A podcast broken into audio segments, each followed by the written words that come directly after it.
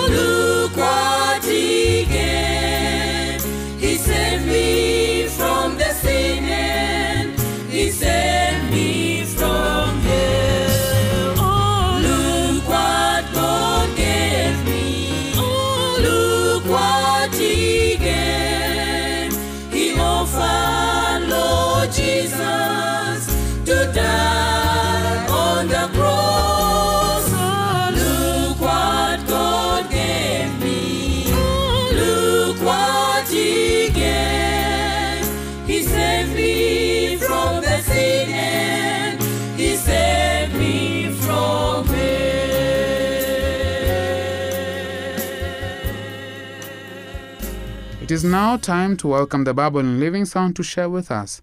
Karibu.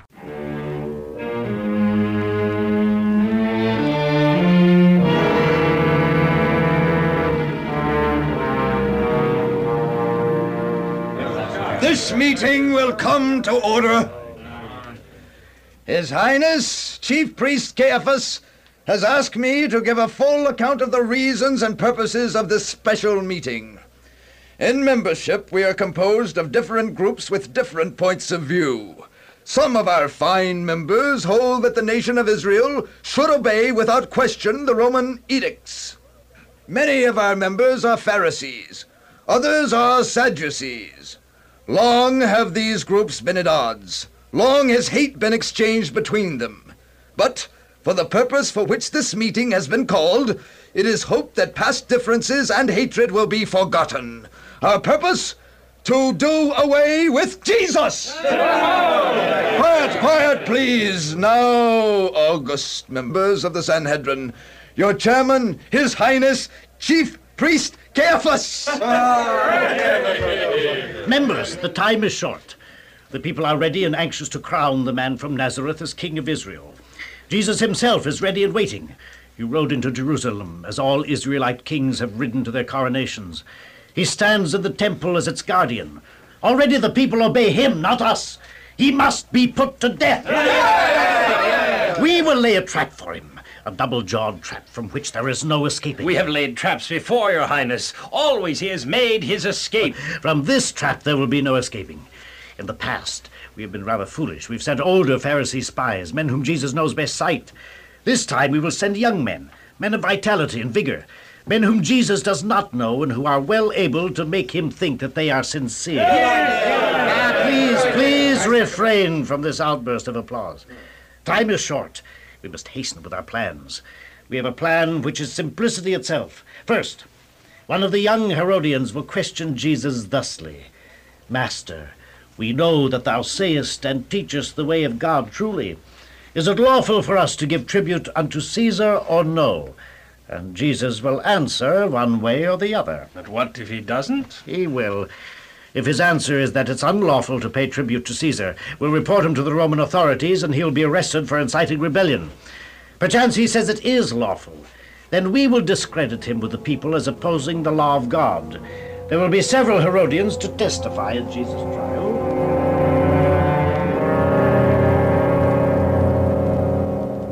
Master, we know that thou sayest and teachest rightly. Neither acceptest thou any person, but teachest the way of God truly. Is it lawful for us to give tribute unto Caesar, or no? Why tempt ye me, ye hypocrites? Bring unto me a piece of money. Here you are, Lord, a Roman coin. Whose image and superscription is this on the coin? Why, Caesar's. Render therefore unto Caesar the things which are Caesar's, and unto God the things that are God's.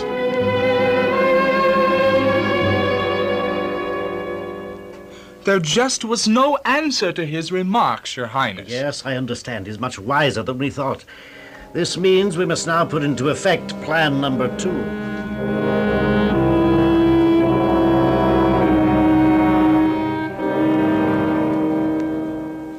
We are Sadducees, and would that thou answer a question, Master. Moses said, If a man die, having no children, his brother shall marry his wife, and raise up seed unto his brother. Now there were seven brothers, and the first, when he had married a wife, died, and having no children, left his wife unto his brother. Likewise the second also, and the third, and so on down to the seventh. And last of all the woman died also. Therefore in the resurrection, whose wife shall she be of the seven? Ye do err, not knowing the Scriptures nor the power of God. For in the resurrection they neither marry nor are given in marriage, but are as the angels of God in heaven. But as touching the resurrection of the dead, have ye not read that God is not the God of the dead, but of the living?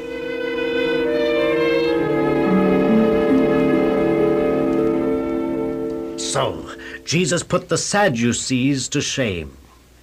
We will yet provoke him to speak that which can be used against him. If I can persuade a certain lawyer, a very wise and prudent man, to question Jesus on the importance of the commandment. Master, which commandment is the greatest of all? Thou shalt love the Lord thy God with all thy heart, and with all thy soul, and with all thy mind. This is the first and great commandment. And the second is like unto it, for it flows out of it. Thou shalt love thy neighbor as thyself. On these two commandments hang all the law and the prophets. Well, Master, thou hast said the truth. For there is one God, and there is none other but He. And to love Him with all the heart, and with all the understanding, and with all the soul, and with all the strength, and to love his neighbor as himself, is more than all whole burnt offerings and sacrifices. Thou art not far from the kingdom of God. And no man was able to answer him a word, neither durst any man from that day forth ask any more questions. I hope that you've indeed enjoyed that story from the Bible in Living Sound. Remember to send us your views, comments, or questions about this program. Write to the producer, Adventist World Radio, PO Box 42276 code 00100 Nairobi, Kenya. Our email address is awrnairobi at ek.adventist.org.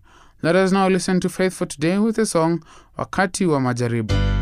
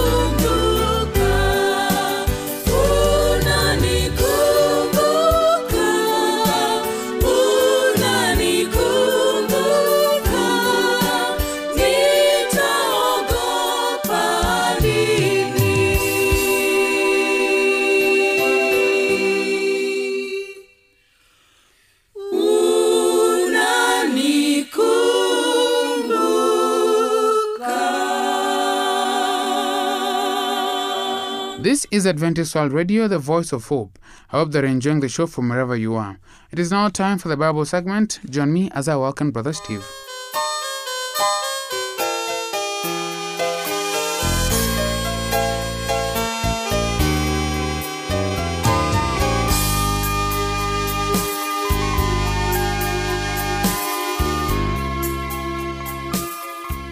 Sharing the Lord.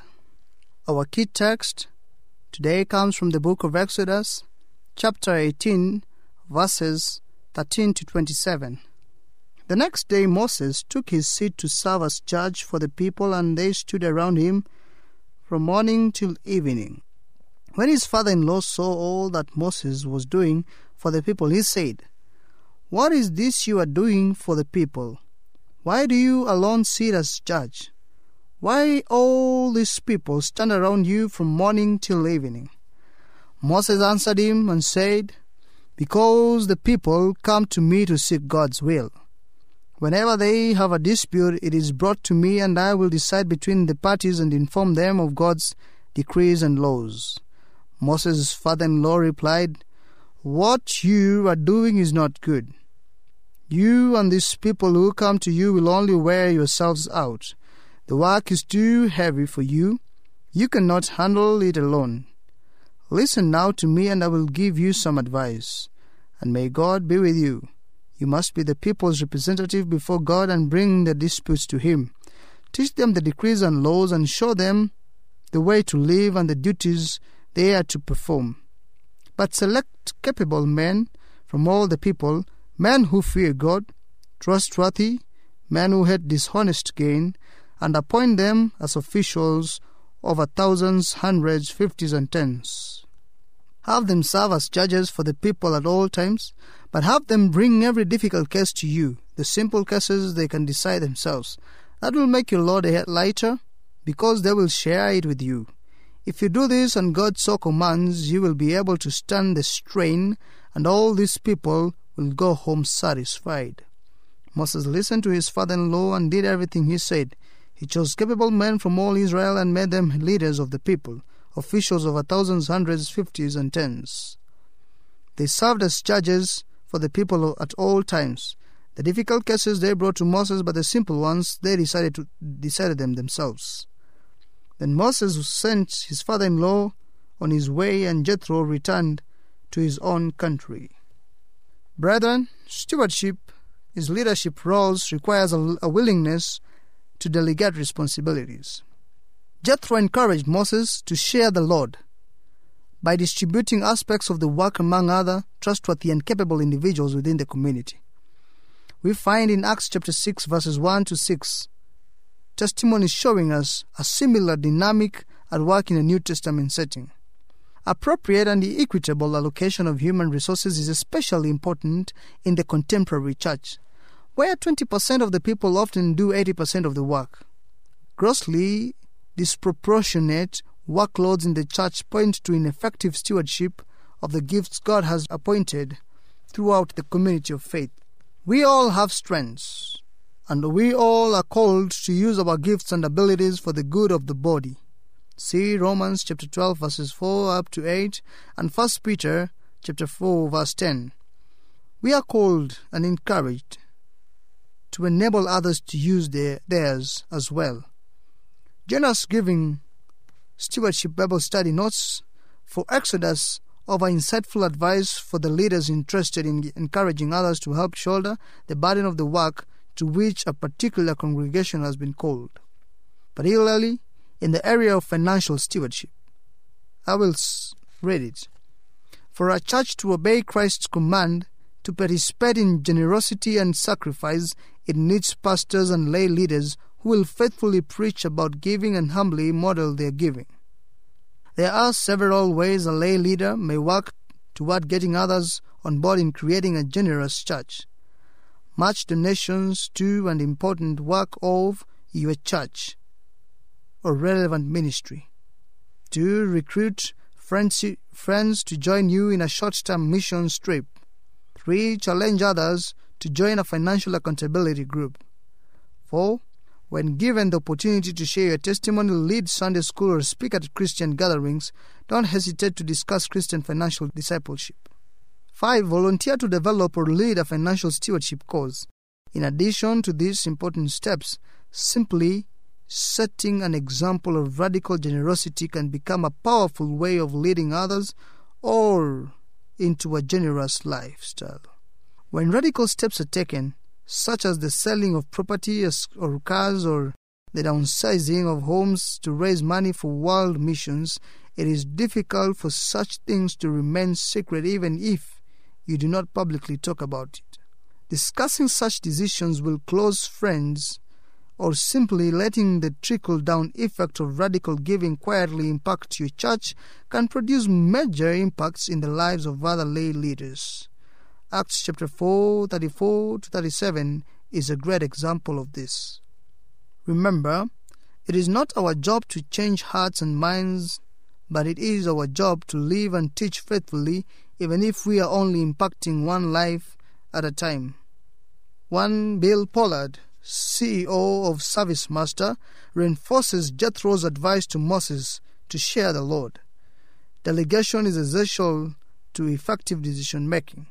Leaders should keep pushing decisions making downward and should resist the natural tendency to delegate upward. We should be champions of the principle of subsidiarity and recognize that it is a sin to steal a person's right or ability to make decisions. Think about this, brethren. What gifts and abilities do you have that you can share with the church? And how are you using your gifts? And what can you do to encourage others to use their gifts too in the church? Let us all learn how to share the Lord. We are told that the fields are ready, but the workers are few. Let us share the Lord. Let us pray that God can teach us how to do the same. We pray. O Lord Almighty, I do pray that you please show me ways in which I can serve you better, efficiently, and appropriately. Please, Lord, I pray that you lead me to encourage others also to seek to serve you even better than they are. Open my eyes, Lord, to see where I am wrong as a leader, where I do not share the Lord with others. And also, Lord, I pray that if I have a talent that I'm not putting into place, Lord, show me how to give in, to put my input in the Lord. Thank you, Lord, that you have been able to show me your love. Now teach me how to share this love of yours to others. I have prayed all this, trusting and believing in the mighty name of your Son, Jesus Christ. Amen.